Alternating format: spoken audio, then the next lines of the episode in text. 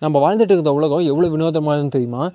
செடிகளில் current pass ஆகுது. செடிங்க செடி நம்ம பார்த்துப்போம் இல்லையா? அது எப்படி தொட்டா சினிங்குது அப்படின்னு பார்த்தீங்கன்னா ஒரு இலையை தொடும்போது அது எதுக்காக தொடுது அப்படின்னு ஜென்ரலாக சொல்லப்படுது அப்படின்னா எவல்யூஷனில் செடி இப்போ விலங்குகள்லாம் பார்த்தீங்களா மானு இந்த மாதிரி மாடு இதெல்லாம் என்ன பண்ணும் அப்படின்னா எந்த இடத்துல அதிகமாக பிற்கு புல்கள் இருக்குது அப்படியோ எந்த இடத்துல செடிகள் அதிகமாகுதோ அங்கே தான் போய் சாப்பிடும்.